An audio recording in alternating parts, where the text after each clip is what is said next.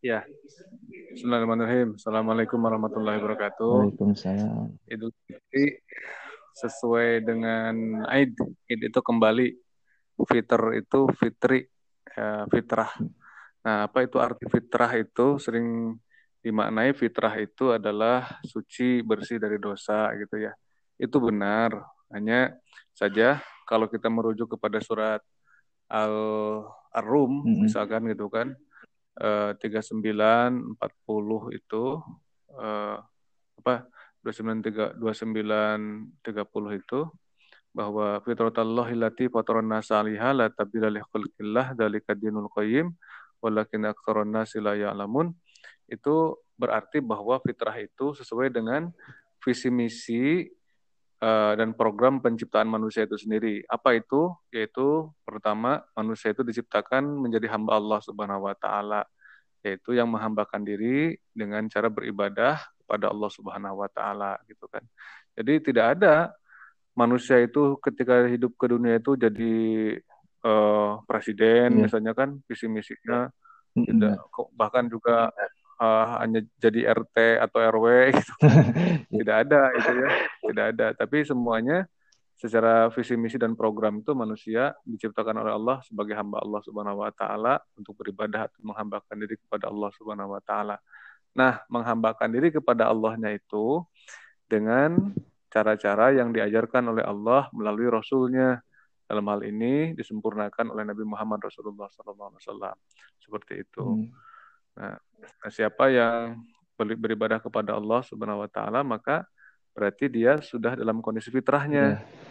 Kalau yeah. tidak, maka kemudian uh, berarti siapa pun itu tidak dalam kerangka beribadah kepada Allah, maka siapa pun dia, di mana pun dia, sedang apa dia, jabatannya apa pun, gelarnya apa pun, kekayaannya seperti apa pun, maka tidak berada dalam uh, sedang tidak sedang beribadah kepada Allah Subhanahu Wa Taala, berarti sesungguhnya dia tidak dalam kondisi fitrah.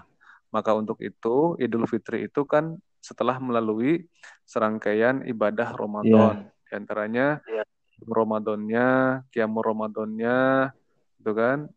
Uh, kemudian zakat infak sodakohnya, dan kemudian diakhiri dengan zakat fitrahnya, hmm. menyucikan diri, menyucikan harta, itu kan, uh, memperbanyak istighfar kepada Allah, targetan kita ke dikembalikan lagi supaya menjadi orang-orang yang bertakwa, itu adalah caranya Allah Subhanahu Wa Taala agar supaya kita menjadi hamba Allah kembali dan kemudian kembali fitrah gitu. Hmm. Insya Allah. Nah, bah, kan kata kata Abah itu menjalankan ibadah bulan Ramadan, misalkan zakat fitrah. Nah, bah, kalau misalkan zakat, sodako, sama infak itu berbeda nggak sih? Apakah zakat itu hanya pada saat bulan Ramadan saja? Ya, zakat, infak, sodakoh itu sesungguhnya merupakan kewajiban bagi setiap umat Islam, ya, eh, baik laki-laki maupun perempuan, ya, yaitu yang sudah eh, tentu saja akil balik punya kewajiban. Karena yang taklif itu atau yang sudah dibebani oleh Allah Subhanahu wa taala kewajiban itu adalah yang pertama yang sudah akil balik. Uh, yang keduanya adalah yang uh, dalam kondisi yang sadar atau tidak tidur. Yang ketiga adalah yang tidak kondisi dalam kondisi yang normal atau tidak sedang berpenyakit gila gitu kan. Yeah. Karena kalau yang sakit gila atau misalnya sedang tidur atau misalnya masih belum cukup umur atau belum dewasa maka tidak ada kewajiban untuk melakukan uh, apa namanya sebagaimana uh, apa ibadah-ibadah yang dilakukan oleh kaum muslimin gitu yeah. kan jadi itu yang pertama. Yang keduanya zakat itu artinya adalah menyucikan ya men menyucikan. Dengan cara apa zakat itu? Zakat itu macam-macam. Ada zakat uh, mal itu yeah. ya ada zakat perdagangan tijaroh. Ada zakat uh, apa uh, jiroah pertanian. Ada zakat juga namanya itu adalah uh, an'am peternakan misalnya gitu ya ada juga zakat fitrah yaitu zakat uh, apa menyucikan diri kita ya yeah. yaitu di penghujung uh, bulan Ramadan yaitu di awal atau apa namanya satu Sawal uh, tiap setelah bulan Ramadan itu sendiri. Nah, itu zakat gitu ya. Sementara kalau apa namanya zakat itu bisa berbentuk harta dalam pengertian uang atau juga dalam pengertian hasil daripada usaha itu sendiri. Kalau ternak ya ternak, kalau apa namanya pertanian ya hasil pertanian. Uh, kalau zakat fitrah makanan pokok misalnya, makanan pokok juga tergantung apakah makan pokoknya kurma atau beras ataukah kismis misalnya ataukah uh, misalnya itu gandum ataukah uh, sagu ataukah misalnya uh, apa namanya uh, anggur misalnya gitu kan atau makanan pokoknya itu adalah misalkan seperti keju misalnya kan gitu tergantung gitu kan uh, karena di dalam hadis itu Rasulullah SAW menjelaskan zakat fitrah itu ada yang pakai gandum ya. kurma gitu kan ya. anggur atau kismis dan juga uh, semacam susu kambing yang dikeringkan atau keju hmm. gitu nah ada adapun infak infak itu sebetulnya wajib ya, ya bagi siapa pun ya. kalau orang yang sudah mampu zakat ya maka dia harus berzakat. Hmm.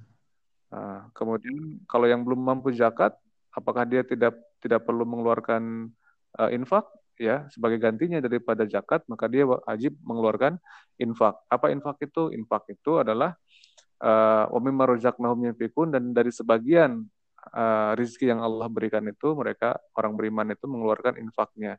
Infak itu berapa banyak? Berapa banyaknya? Kata Allah Subhanahu wa taala, "Qulil afwa," secukupnya. Ada juga ulama yang menyampaikan bahwa uh, infak itu seharusnya uh, apa namanya 2, seperti uh, ya zakat ya. harta saja yaitu 2,5 persen misalnya gitu kan dari penghasilan seperti uh, zakat harta misalnya seperti itu ya dipersilakan saja dialokasikan tapi kalau al afwa itu secukupnya uh, itu bisa 2,5 persen, bisa juga 10 persen, bisa juga lebih daripada itu ya ke, kecukupan dan kesanggupannya dipersilahkan itu ya. Yeah. Tapi jangan sampai tidak infak. Dan infak itu uh, sifatnya ya atau wujudnya berupa uh, harta ya, yeah. berupa harta.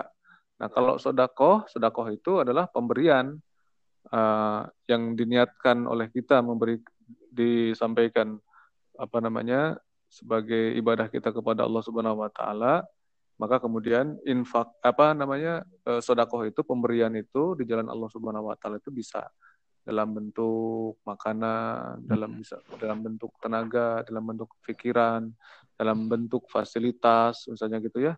Meminjamkan yeah. kendaraan kah atau hmm. alat telekomunikasi kah, uh, audio visual kah misalnya gitu kan atau misalnya hmm. um, memberikan bantuan kah? Ataukah sodakoh dengan senyum kah gitu ya? Bisa juga. Ya. itu termasuk sodakoh dan termasuk juga sodakoh dalam bentuk uh, zikir uh, kepada Allah Subhanahu Wa Taala. Itu pun juga merupakan sodakoh kepada Allah Subhanahu Wa Taala. Nah uh, ataupun semua yang merupakan kebaikan yang dianggap baik oleh Allah Subhanahu Wa Taala dan Rasulnya itu merupakan sodakoh gitu ya di dalam Islam itu. Luar biasa Islam ini ya. Iya, Masya Allah. Berarti bah kita misalkan berbagi ilmu juga, dakwah juga itu termasuk dakwah ya bah ya? Iya. Terus bah? Tentu juga sedekah insya Allah. Kan uh, yang perihal apa infak 2,5 persen kayak itu kalau misalkan sesuai penghasilan nah apakah pada saat kita ngasihin infak 2,5 persen itu pada saat gaji setiap bulan, apakah seperti apa tuh bah teknisnya? Ya, kalau misalnya zakat, ya zakat harta, zakat ya. harta itu pertama syaratnya muslim, yang kedua sudah akil balik tadi gitu ya. Kemudian yang ketiganya hartanya itu eh, memenuhi 85 gram gitu kan. Ada yang mengatakan juga 80 gram. Nah, 80 gram atau 85 gram itu dikalikan saja segramnya berapa. Misalkan 8 kali 5, 5 500 satu gramnya ya, yeah. ribu rupiah. 8 kali 5 40 juta berarti kan? Hmm. 40 juta rupiah. Nah, nilai segitu kalau punya harta segitu dan yang berikutnya syaratnya adalah usianya sudah satu tahun kita miliki oh. itu. Uh -uh. Jadi dijakati gitu kan. Nah, yeah, baru yeah. itu nisob namanya. Nisob setelah nisob uh, apa namanya jenisnya, syaratnya, jenisnya, kemudian jumlahnya gitu ya, dan juga nisob atau mencukupi haulnya atau waktunya satu tahun, maka wajib di, dikeluarkan zakat uh, hartanya. Nah, uh, kalau belum bagaimana? Kalau belum, ya infak tadi. Infak yeah. itu asalnya tidak ditentukan berapa persennya gitu kan. Tapi kalau mau merujuk dua setengah persen juga dipersilahkan seperti itu. Hmm. Nggak ada masalah itu kan. Nah, tapi jangan sampai juga menjadi sebuah kewajiban kamu menurut abah kalau tidak ada di syariatnya ya silahkan saja hmm. semampunya gitu kan seperlunya bahkan bisa jadi satu waktu ketika misalkan Islam ini memerlukan kita untuk menginfakkan setengah harta kita ya berarti serahkan setengahnya kalau bahkan juga seperti Abu Bakar As-Siddiq itu kan menginfakkan seluruh hartanya, coba bayangkan, iya, semua hartanya diinfakkan, ya kan? Kalau Umar bin Khattab kan setengahnya ya, iya. setengah hartanya. Nah, kemudian eh, tadi terkait juga dengan eh, apa namanya zakat itu eh, apa eh, infak ya, infak yeah. itu ya kalau tidak bisa zakat maka infak gitu kan. Nah infak itu uh, adalah dikenakan kepada setiap orang berapapun juga apa namanya uh, ada kewajiban setiap orang itu memiliki memberikan uh, atau mengeluarkan infak itu sendiri. Nah kecuali kalau misalnya ter, ternyata yang paling miskin itu adalah misalnya uh, orang tersebut maka uh, diberikanlah nafkahnya atau infaknya itu kepada orang tuanya hmm. ataupun kepada uh, siapa keluarganya sendiri seperti itu. Ya. Nah, bah, terus kan di bulan Ramadan juga itu 10 hari terakhir terdapat malam Lailatul Qadar.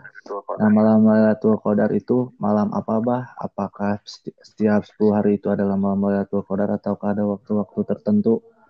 Iya. Jadi gini, uh, suratnya kan udah hafal ya? Iya. Qadar. Iya, Bismillahirrahmanirrahim. Inna anzalnahu fi lailatul qadar. Sesungguhnya kami telah menurunkannya, menurunkan apa? Hanya itu Al-Qur'anul Karim fi lailatul fi lailatul qadar pada malam yang ditentukan. Jadi ya. Lailatul Qadar itu pertama adalah malam turunnya Al-Qur'an. Jadi ketentuan Al-Qur'an itu diturunkan pada saat itu. Lailatul Qadri khairum min alfisah. Apa? Wa ma adraka ma Lailatul Qadr. Apa itu Lailatul Qadr? Lailatul Qadri khairum min alfisah. Lailatul Qadar itu lebih baik dibanding dengan seribu bulan. Ya. Kenapa demikian? Kenapa lebih baik daripada seribu bulan? Karena Lailatul Qadar itu telah menentukan kehidupan yang mulia daripada kehidupan yang tidak mulia. Karena dengan Lailatul Qadar itu malam penentuan itu adalah menentukan bagaimana caranya hidup dalam cahaya kebaikan Allah Subhanahu wa taala yang penuh dengan rahmat dan berkah Allah Subhanahu wa taala dibanding sebelumnya yang hidup dalam kejahilian. Yeah. Maka tentu saja satu malam ini jauh lebih berharga dibanding dengan seribu bulan sekalipun. Bukan seribu, bukan uh, khairumin alfi syahrin, bukan seribu bukan apa namanya lebih baik daripada seribu malam, tapi lebih baik daripada seribu bulan. bulan. Iya. Jadi seribu bulan tuh kurang lebih berapa tuh? Uh, dibagi 12 berarti sekitar uh, 80 tahunan. Iya, Bah. Hmm, 80 tahunan kebaikannya itu. Jadi kalau manusia diberikan uh, usia segitu dan cukup satu hari saja diberi satu malam saja diberikan Lailatul Qadar, maka kemudian itu cukup untuk uh, insya Allah menjaga dirinya untuk selamat daripada api neraka ya karena diberikan Lailatul Qadar. Dan mudah-mudahan kita berdoa tentu saja diberikan Lailatul Qadar oleh Allah Subhanahu wa taala. Bahkan amin. setiap tahun Allah amin Allah amin. Nah, Lailatul Qadar khairum min alfi syahr tanazzalul malaikatu waruh fiha biizni rabbih uh, amrin ya biizni rabbih min kulli amrin. Salam, salamun hiya hatta matla'il fajr. Ya di mana pada malam itu para malaikat dan ruh dalam hal ini adalah malaikat Jibril alaihissalam ya uh, membawa apa namanya mingkuli amrin dalam membawa setiap urusannya masing-masing gitu ya dan pada malam hari itu penuh dengan keselamatan kedamaian itu kan kesentosaan ya. uh, sampai dengan terbitnya fajar. Menihata matlail fajar seperti itu. Sadaqallahu alim. Nah, jadi uh, kata Rasulullah SAW, carilah apa Lailatul Qadar itu di 10 uh, di malam ganjil 10 hari terakhir yeah. pada bulan Ramadan. Nah, pertama uh, apa namanya? Perintah Rasulullah SAW untuk mencari Lailatul Qadar itu, itu kan walaupun Al-Qur'annya kan sudah turun kan sebetulnya iya, ya. Betul. Jadi, tapi kenapa Rasulullah SAW memerintahkan itu? Apakah perintahnya itu sudah selesai karena Al-Qur'an sudah turun? Nah, ternyata karena Rasulullah SAW itu memerintahkan mencari Lailatul Qadar itu apa namanya di malam-malam ganjil pada 10 akhir Ramadan dan Ramadannya kan masih berlangsung gitu ya. Tiap tahun itu masih ada Ramadan alhamdulillah. Nah, makanya orang berharap ada Ramadan lagi tahun depan. Kenapa? Karena kita berharap juga kebaikan, kemuliaan, kemuliaan, keagungan daripada Ramadan termasuk ada Lailatul Qadar. Qadarnya itu. Sehingga kemudian ketika Ramadan masih ada, perintah itu masih berlaku, masih berlaku insya Allah. Maka kita laksanakan pencarian itu dengan cara etikaf di masjid yeah. dengan uh, apa tilawah dengan zikir dengan doa insya Allah dengan sholat malam insya Allah walaupun sudah tarawihan tadi lengkap misalkan 11 rakaat atau ada yang 23 rakaat malam boleh lagi untuk kiamur Ramadan, kiamur Ramadan lagi atau tahajud lagi boleh? Boleh insya Allah asal tidak usah witir kalau sudah uh, tadi pada isanya misalkan tarawihnya sudah ditutup dengan witir misalnya gitu kan. Yeah. Witirnya cukup sekali. Tapi kalau uh, tahajudnya insya Allah mangga silakan sekuatnya gitu ya. Sehusunya insya Allah. Gitu. Nah, Bah, jadi setiap bulan Ramadan itu pasti ada uh, malam Lailatul Qadar ya, Bah ya? Insya Allah. Nah, itu tuh apakah setiap orang mendapatkannya ataukah hanya orang-orang tertentu? Nah, tentu saja uh, apa namanya orang yang dianugerahi itu adalah orang-orang yang uh, apa namanya orang-orang yang terpilih oleh Allah Subhanahu Wa Taala gitu kan.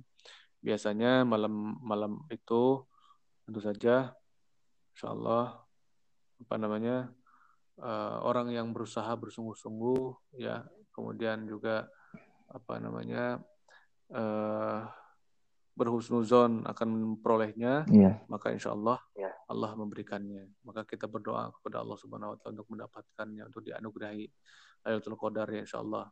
Nah, tandanya ada orang yang diberi itu, kemudian apa namanya penuh keselamatan damai sentosa sampai dengan pagi, dan setelah itu kemudian orang itu uh, apa namanya menjadi orang yang jauh lebih baik lagi dalam kehidupannya insya Allah. Amin.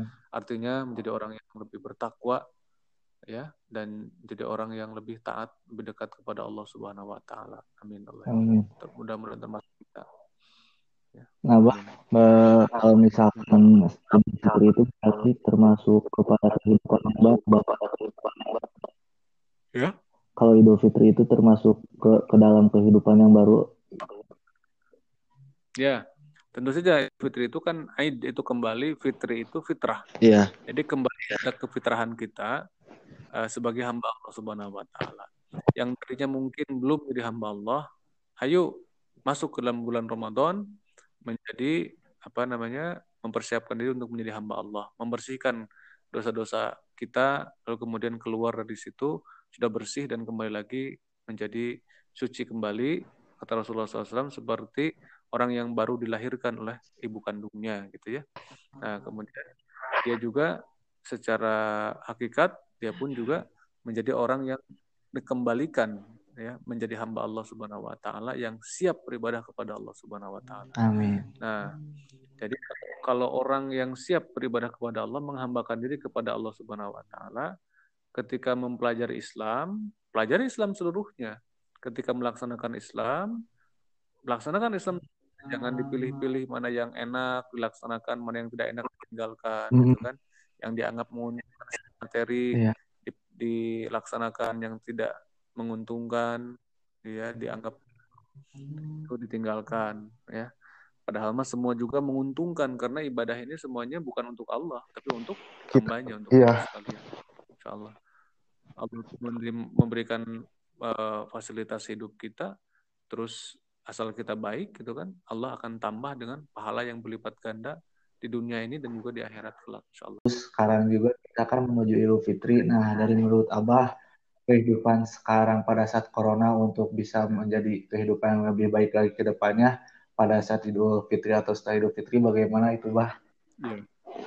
Yang pertama kan tauhid kita kepada Allah Subhanahu wa taala bahwa yang kita sembah itu hanya Allah Subhanahu wa taala. Tidak ada yang bisa memberikan uh, kebaikan kecuali atas izin Allah Subhanahu wa taala. Tidak ada juga yang dapat uh, memberikan atau mendatangkan bahaya kepada kita atau kepada siapa pun kecuali atas izin Allah Subhanahu wa taala. Jadi tidak ada yang perlu kita sembah kecuali Allah, tidak ada yang kita perlu jadikan sebagai pelindung, tempat bermohon kita, tempat kembali hanya Allah Subhanahu wa taala. Dan artinya tidak ada yang perlu kita takutkan kecuali hanya Allah Subhanahu wa taala dan tidak ada yang harus kita sembah kecuali Allah Subhanahu wa taala. Uh, apa? Rabbinas, Malikinas, Ilahinas, bahkan Rabbul Alamin. Allah itu adalah Tuhan manusia, Raja penguasa manusia, ya Allah juga adalah Tuhannya atau sesembahannya manusia dan Allah bahkan juga menjadi Tuhannya seluruh alam semesta ini. Jadi eh, apalah arti corona kemudian ya gitu kan dalam hidup kita ini bagi orang-orang yang betul-betul bertauhid kepada Allah Subhanahu wa taala. Adapun tentu saja kalau itu dianggap sebagai penyakit atau misalnya apa namanya yang dapat mendatangkan kotoran dan penyakit misalnya maka sebagaimana kita yeah. melihat kotoran, maka kemudian kita tidak masuk ke situ atau tidak uh, me, apa namanya tidak bercampur dengan kotoran itu atau kita bersih bersihkan uh, dari kotoran itu bahkan kita jauhi seperti itu. Insya Allah. Jadi yeah. nanti setelah beres Ramadan juga insya Allah ya satu sisi kita ini berbahagia akan mendata akan mendatangkan atau akan mendapatkan uh, apa namanya hadiah Idul Fitrinya uh, dan juga mudah-mudahan dapat mendapatkan gelar takwanya gitu ya. Karena itu targetan daripada uh, bulan Ramadan ini yang suci penuh berkah insya Allah dengan bimbingan Al-Quranul Karim ya dan bulan perjuangan bulan jihad. Tapi di siang lain kita juga uh, merasa sedih gitu kan. Karena kita sebentar lagi akan ditinggalkan oleh bulan suci Ramadan yang penuh dengan magfirah gitu ya. Rahmat Allah yeah. bebasan daripada api neraka dibukakan pintu surga Allah Subhanahu wa taala lalu kemudian dilipat gandakan pahala gitu kan ya. Tidak seperti biasanya dan kemudian iya, ada Lailatul Qadar di situ Masya Allah Tabarakallah. Ya mudah-mudahan kita dapat semuanya Insya Allah dan dapatkan nilai yang mumtaz yang istimewa di hadapan Allah Subhanahu wa taala yang excellent Insya Allah ya. Dan setelah yeah. bulan uh, setelah bulan Ramadan selesai dan memasuki kepada bulan Syawal, maka kemudian kehidupan baru kita betul dimulai dan insya Allah sebagaimana nama Syawal atau tema Syawal itu adalah bulan peningkatan. Jadi pertama kita memasuki hmm. bulan Syawal itu dalam kondisi yang Idul Fitri kembali menjadi fitrah, menjadi hamba Allah Subhanahu wa taala yang telah apa namanya memenuhi syarat menjadi orang yang bertakwa kepada Allah, siap melaksanakan setiap perintah Allah dan siap melak siap apa meninggalkan semua larangan Allah Subhanahu wa taala apa pun itu kalau dilarang Allah ditinggalkan kalau yang disuruh Allah diusahakan untuk dilaksanakan insya Allah maka kemudian uh, kita termasuk orang yang bertakwa dan setelah itu juga meningkatkan ketakwaan kita itu kepada Allah Subhanahu wa taala insyaallah ya Amin. bulan bulan Syawal itu ya. bulan peningkatan insyaallah meningkatkan diri kita sebagai hamba Allah meningkatkan ketakwaan kita kepada Allah Subhanahu wa taala insyaallah Amin. Nah, eh, terakhir Bah, pesan-pesan Abah, saran-saran Abah buat para pendengar podcast ini, khususnya juga buat kaum-kaum muda gitu Bah ya yang saat ini tengah di apa dilanda kebimbangan, gimana tuh Bah dari Abah pesan-pesannya. Ya. Jadi uh, apa namanya kata Allah Subhanahu wa taala A'udzubillahi minasyaitonir Bismillahirrahmanirrahim. Wa ma asabakum min musibatin ya illa bima kasabat aidikum yang pertama Allah mengingatkan kepada kita bahwa tidak ada satupun musibah yang mengenai diri kalian kecuali kata Allah uh, kecuali akibat daripada perbuatan kalian sendiri ya.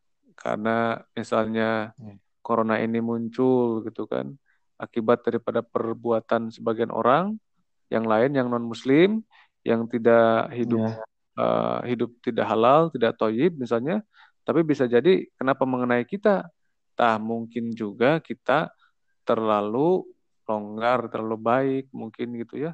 Mungkin juga tidak terlalu hati, iya. tidak hati-hati, mungkin kita juga tidak beramar ma'ruf nahi munkar kepada mereka sehingga kemudian kita pun juga terkena gitu.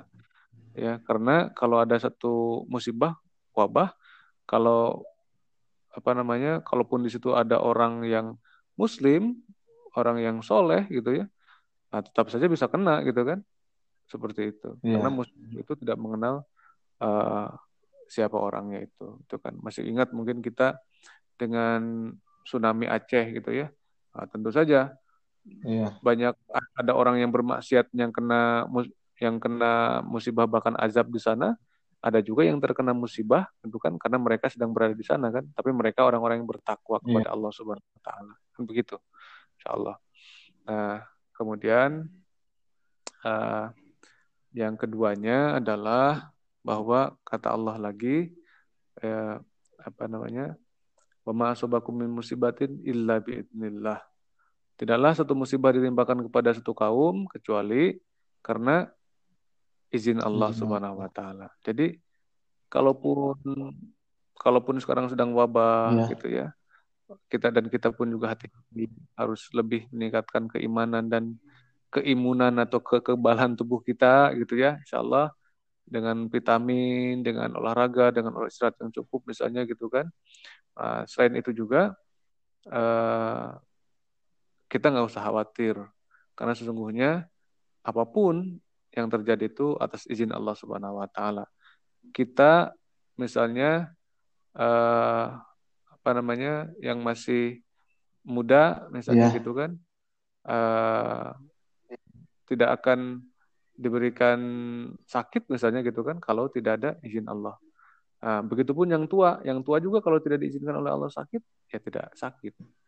Atau misalnya jangankan yang muda, yang tua saja misalkan atau yang usia yang lebih tua misalkan 50 tahun, 60 tahun, 70 tahun misalkan bahkan 80 tahun, kalau kata Allah belum diizinkan untuk menemui ajalnya, maka ajalnya belum menemui dia gitu kan. Ya, Semuanya atas izin Allah Subhanahu wa ada yang apa namanya sudah sakit koma stroke misalnya gitu kan untuk bilang mendalik tapi belum meninggal juga karena belum diizinkan oleh Allah Subhanahu wa taala. Ada orang yang seperti sehat tapi kemudian ketika Allah sudah mengizinkan karena memang sudah waktunya ajalnya tiba, maka kemudian ya tidak usah nunggu 40 tahun dulu, 50 tahun dulu atau ke iya, atas. Ya, pulang oleh Allah Subhanahu wa taala. Maka untuk itu jangan khawatir. Yang paling yang harus kita khawatiri adalah uh, bukan kapannya, tapi dalam kondisi apa kita meninggal nanti. Apakah dalam kondisi kita sedang taat kepada Allah, ataukah dalam kondisi maksiat kepada Allah? Ya, ya. kita mohon kepada Allah untuk kita diwafatkan oleh Allah Subhanahu Wa Taala dalam kondisi yang husnul khatimah. Ah. Amin. Allah ya syahid. Amin. Amin. Ya, terima kasih ya Bah ya telah, telah menyampaikan ilmunya. Mudah-mudahan uh, dapat bermanfaat untuk semua orang, juga dapat diikuti uh, saran-saran dan pesan-pesan dari Abah. Sehat-sehat selalu buat Abah, tetap dalam lindungan Allah Subhanahu wa taala. Nanti uh, ya, terima kasih Bah ya. Insyaallah, amin. Amin. Ya. Ya, terima kasih Bah, terima kasih. Assalamualaikum warahmatullahi wabarakatuh. Waalaikumsalam warahmatullahi wabarakatuh. Subhanakallahumma rabbana wa bihamdika asyhadu an la ilaha illa anta astaghfiruka